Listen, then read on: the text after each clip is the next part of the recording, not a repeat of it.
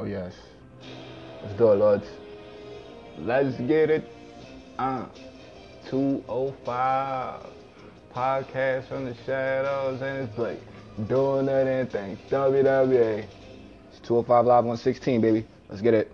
If there was any indicator before that we're in a new era, regardless of what some people on uh, some of the digital platforms want to share or say, it's uh, totally obvious when you have Drake Maverick not giving us the rundown as to what's going to take place on 205 Live. This time around, it didn't really need to be spoken in what I uh, believe is going to be p- potentially the main event.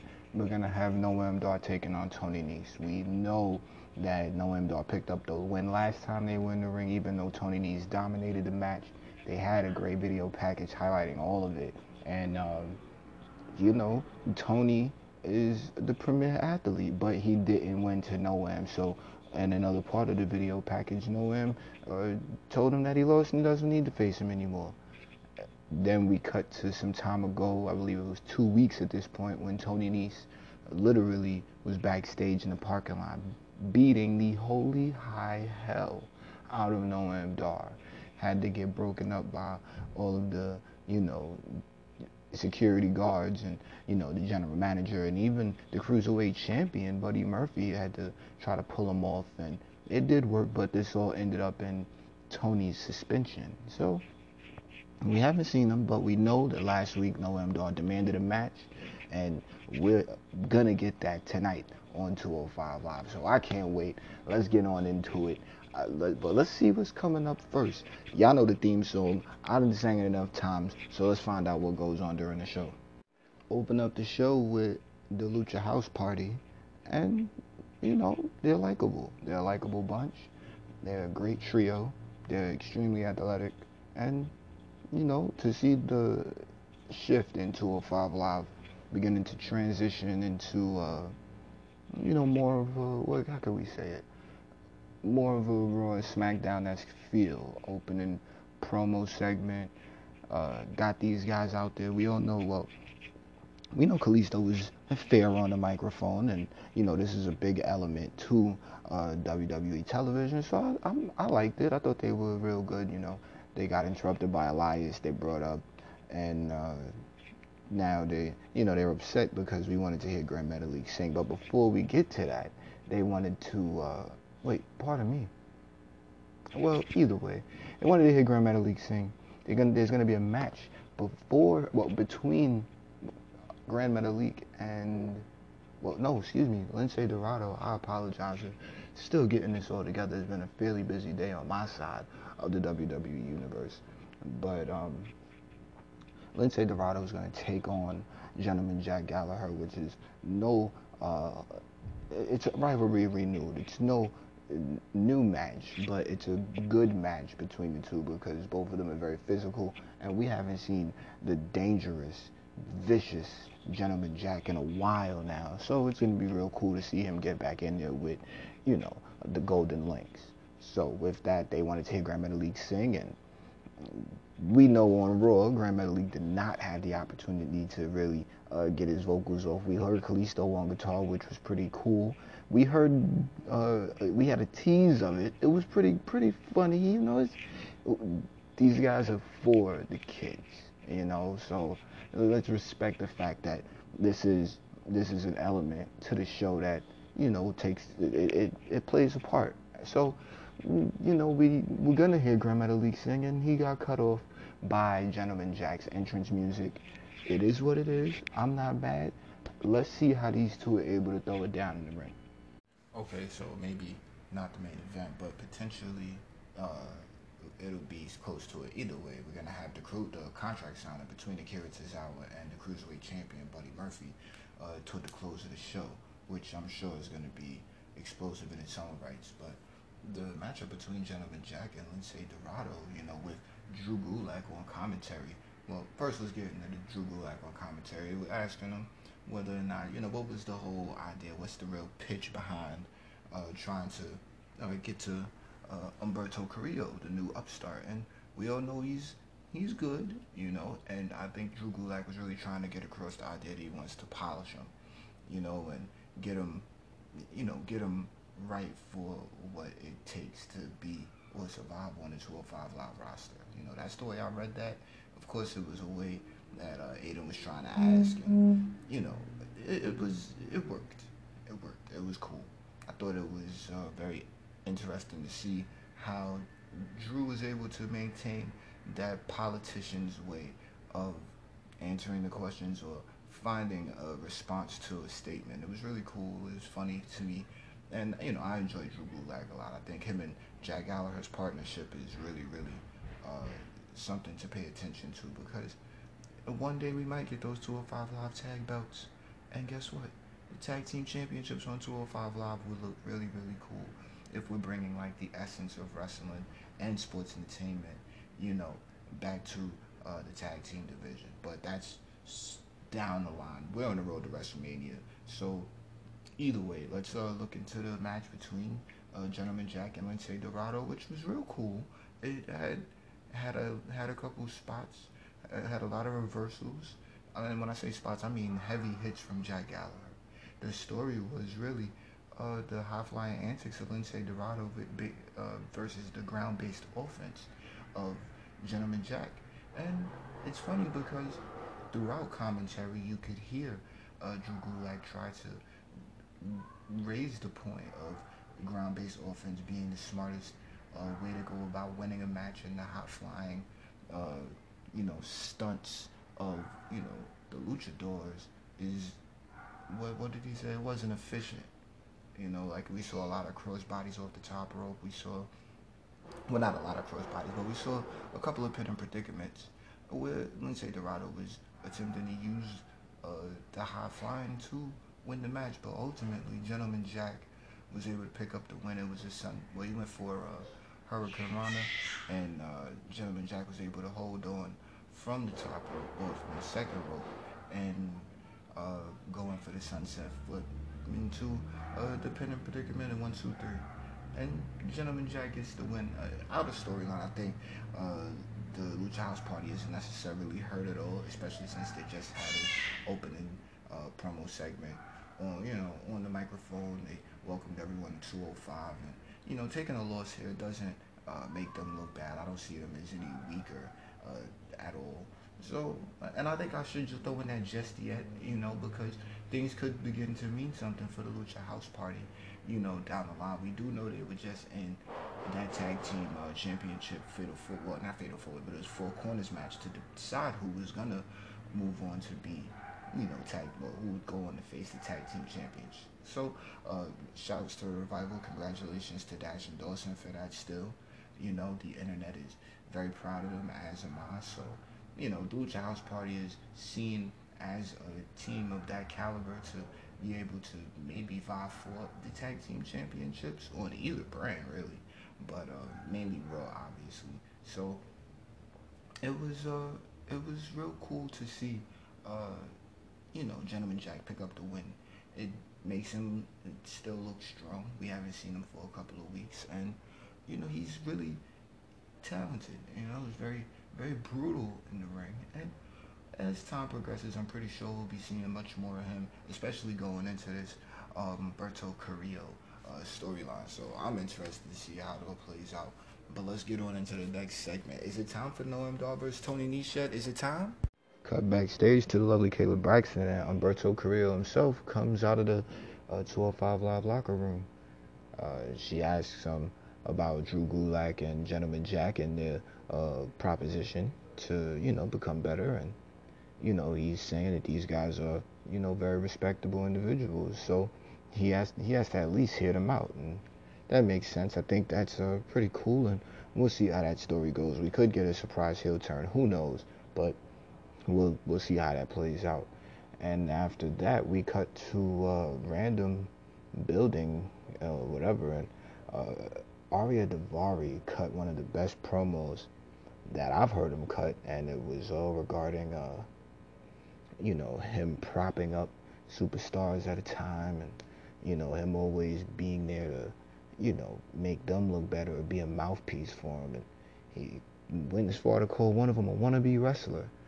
You know, the mouthpiece for a wannabe wrestler and or, or I don't even. Y'all would have to go see that. It was something else. It was a, a dig at an old superstar we all know, and uh, it was very good spot to have Ariya Daivari be the one to say it because it puts him in a better position as far as being taken seriously. We already know what he's capable of in the ring, and now he's coming to really command and take the respect that he already has. At least from this side, he, I'm, I'm good with him. I think it's awesome the way he's come about, and you know, to ha- excuse me, to have um, you know Hideo Itami take a leave like this, uh, seeing Ariya Daivari step into the space that he was, I guess, supposed to be in either way. Had Hideo stayed, uh, it's real. It's very refreshing. You know, it's a new face. You know, came off injury. How literal do you want to be? You know, like he's he's here and he's somebody that we haven't seen in the ring. So we're gonna get well, we've seen him in the ring, but we haven't really been able to see him with the you know superstars in a while. So it's gonna be good to see how he's you know upped his game and how he's gonna make his way to the cruiserweight championship. Either way, let's get into the next segment. So Tony Nese and Noam Dar had a match that ended up as a complete fight. Yeah, it was no disqualification, but it was a fight. It was one of those matches that I'm to say now could be considered top 10. It's to make the memories this year for 205 Live all the way down in December. The best of, that was this match. If you do not have the WWE Network by Slim Chance at this point, you need to go get that. Or get your folk that's on the fence and tell them to subscribe. Go to GameStop, get them a card. Because that match that Tony Nese and Noam Dar just had was a legit classic. Everything that you want in a wrestling match, especially the respect by the end for both superstars, that's what I have for them. There was so many hot spots, and when I say hot spots this time, I mean just heavy hitting landings. Noam Dar took a pump handle driver onto a chair. Tony Nese took a back body drop to a bunch of chairs outside of the ring. Noam Dar went through an announce table. It was a first for me. I don't remember any time I watched World Wrestling Entertainment and the announce table was broken while it still had the cover on. Maybe I haven't, maybe I missed an episode or two of Raw or SmackDown back then. Maybe even recently, but personally, I've always seen the WWE superstars take the stuff off of the table and clear it. This time around, with everything on the table, from the steel steps that were pulled over, and Noam Dar even took a, a shot to the head from the steel steps, and it, because Tony was dragging it over, Noam was out and pulled to hit his head briefly. It looked, this is that's that's real. That's stuff, stuff like that you can't fake. It was an excellent match, and both of those superstars do have excellent futures on 205 Live. I'll say this, and then we'll get into the contract signing there was a time when um, the superstars uh, they didn't have the respect of the WWE universe. And I mean the 205 Live superstars, you know, they were unproven. The first episode of the Cruiserweight Classic when these guys were being introduced to the ring. You know, the the crowd was fairly quiet at Full Sail and even now we clearly see it all the time. They call we call them pops. You know, the crowd wasn't too enthusiastic to some superstars and more enthusiastic to others. By the end of this match, I know that the people of Toledo, Ohio, myself, and all of the people that saw the match streaming on the WWE network and will see the match, they they're going to cheer for Noam Dar and Tony Nese whenever WWE comes to town. Tony Nese picks up the victory by way of a running knee into the barricade outside, went through the timekeeper's area. It was a, a thing of bananas. I don't even know how to how to word it. It was crazy. It was hellacious. It was sickening, just in a good way. Like really, but you could see how much these two superstars were willing to put themselves through in the name of proving who was better. This time Tony Nese got it, rode him in the ring and got the one, two, three victory. Like he can't can't kick out from that. And this takes away nothing from Noam Dar. If I sounded like I was leaning more on Tony Nese's side, you know, I do like the premier athlete. I rock with him. I've been rocking with him since the classic. But this was this was a different type of performance from Noam Dar. I said we wanted to see what he was capable of in a couple of weeks ago, and now sometime later we've been able to see, you know, and I definitely do believe that Noam Dar could, you know, make waves in on the on the 205 roster. I don't know so much about you know the main roster. If he wants to go, if backstage deems it, I cool, of course. You know, we see Mustafa Ali. Uh, this performance might it, it may may catch their eye. It's been a great week for WWE. We just saw what Kofi did. You know what I mean? We know Seth had has a, a new spark to him. You know, and then we're seeing guys on 205 Live that aren't even in the title picture right now. I mean, maybe they are, maybe they aren't. Right now, we're worried about a Akira Tozawa and, uh, you know, the cruiserweight champion, Buddy Murphy. But man, Noam Dar and Tony Nese uh, could definitely be in the title picture one day after a situation like that, especially for the winner Tony Nese. But either way, let's let's keep to the to the programming and uh, get into this contract signing between the cruiserweight champion and the challenger. Uh, here we go. The backstage with this. It's really cool that they were able to do it like this. They didn't take it to the ring.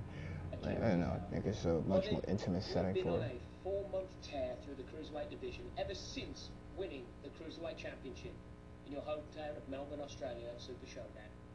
And Tozawa, since your association with The Brian Kendrick, your win-loss record speaks for itself. You'd like to get the challenger to sign first, as this is the first ever one-on-one encounter between the two of you, mm-hmm. and it's a match that the WWE Universe are more than excited about. That's right. Alright.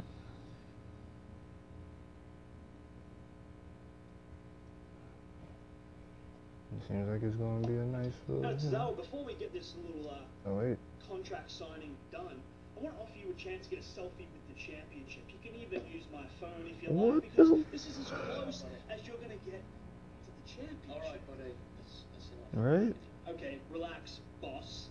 Oh. Okay, I'm not going to do anything stupid. I'm just pointing out the obvious. Wow. At the Royal Rumble, I beat three opponents. One of the best luchadors in the world, mm. one of the best strikers in the world, mm. and you. And oh. you still couldn't get the job done. So why do you think you have a shot in hell at doing it this Sunday? My competition isn't with you. My mm. competition isn't with 205 Live. My competition is with history. Oh, history. You're going at it. become the greatest cruiserweight of all time. time. That's what he's saying. The world that you just can't stop. The juggernaut. Stop. That's what's up. All right. Sign the contract. That man is a lefty. You think what? you're unstoppable. So did the king of the cruiserweight. Huh? But I beat him. Oh! And oh! And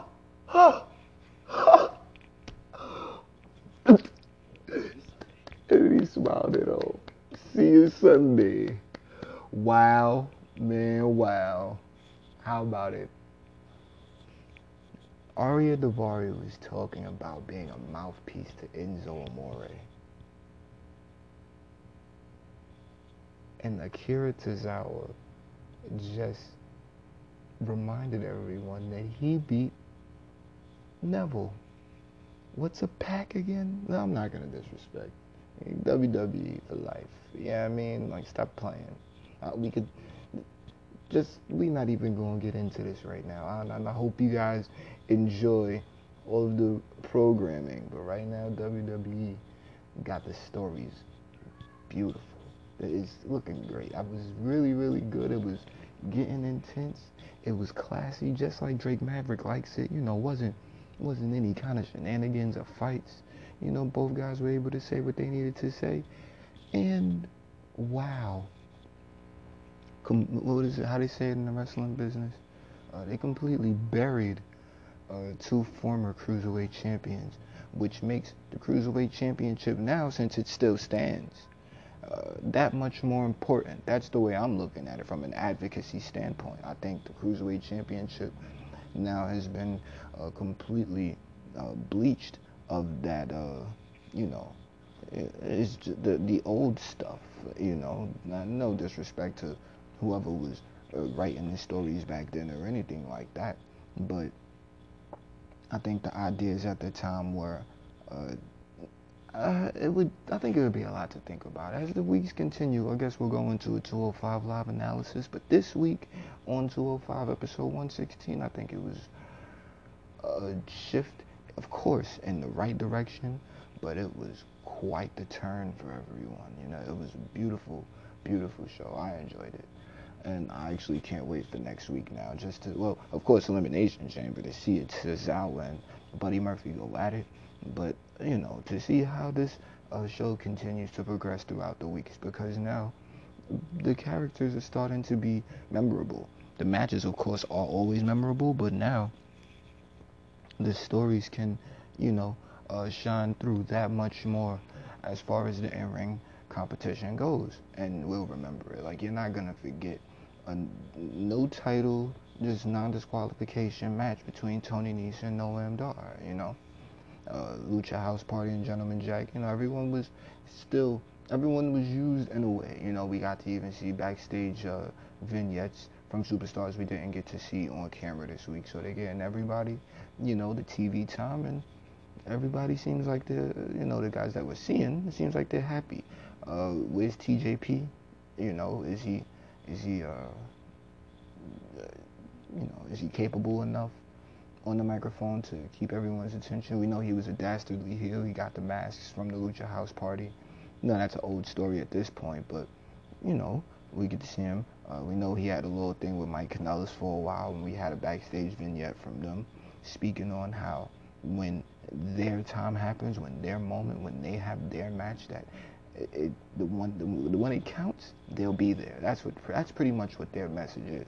And it doesn't matter how many times they lose. We know Mike Kanellis is uh, very emotional about winning, and so when he doesn't get the win that he's been working so hard toward, he's uh, you know he's upset. He isn't let down. He's uh, that much more driven, and to be given direction, you know, to be able to have someone to aid him in channeling that rage and Maria Kanellis. These, this is another, you know, this is another s- good notch in the 205 live belt, you know, as far as character development goes.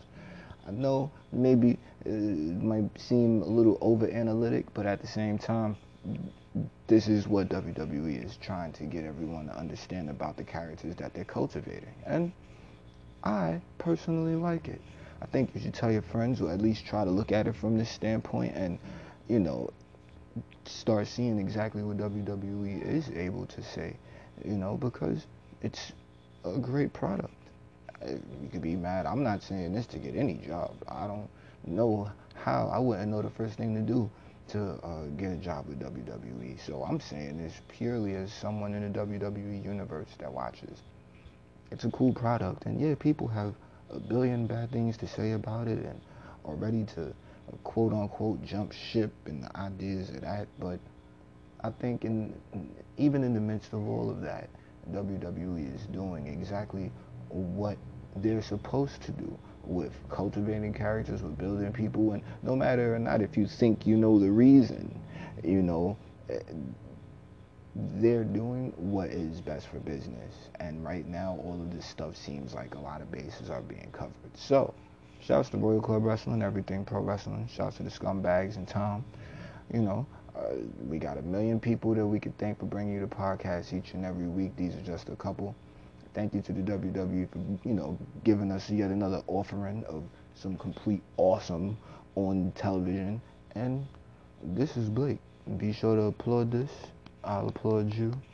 Uh, share the podcast, if you will, to your social media platforms and tell your folk that there's somebody out there that actually can make WWE interesting. Hopefully, at least, you know, you talk about me. But either way, I'll catch you guys uh, next. Well, yeah, I'll catch you guys next week for the Elimination Chamber analysis video, just giving a recap and review. So we'll get into that then. I hope you guys are ready for Elimination Chamber. I can't wait to see how much takes place. Hold on, side note, Ruby Riott is mad that her her match with, with Rowdy Ronda Rousey this Sunday it was tweeted out instead of made a big thing. We feel you. We feel you, Ruby. We love you, Ruby. You know, and we're 100% sure that the storyline is gonna turn out amazing for you. You know, I don't I don't want to take a pony in the race.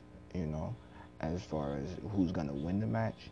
You call, say whatever you think you know, but Ruby Riott is a respectable competitor, and she is definitely a future women's champion. I'm I'm saying that she got my cosign all in time though because eh, she might get a little a little too angsty with uh, the passion in her promos, just as far as from a performance standpoint. But she definitely knows how to get the promo done, and just a little turn up on the anger side from the angst, surefire. So I'll catch you guys next time. I could talk about this all day. Peace.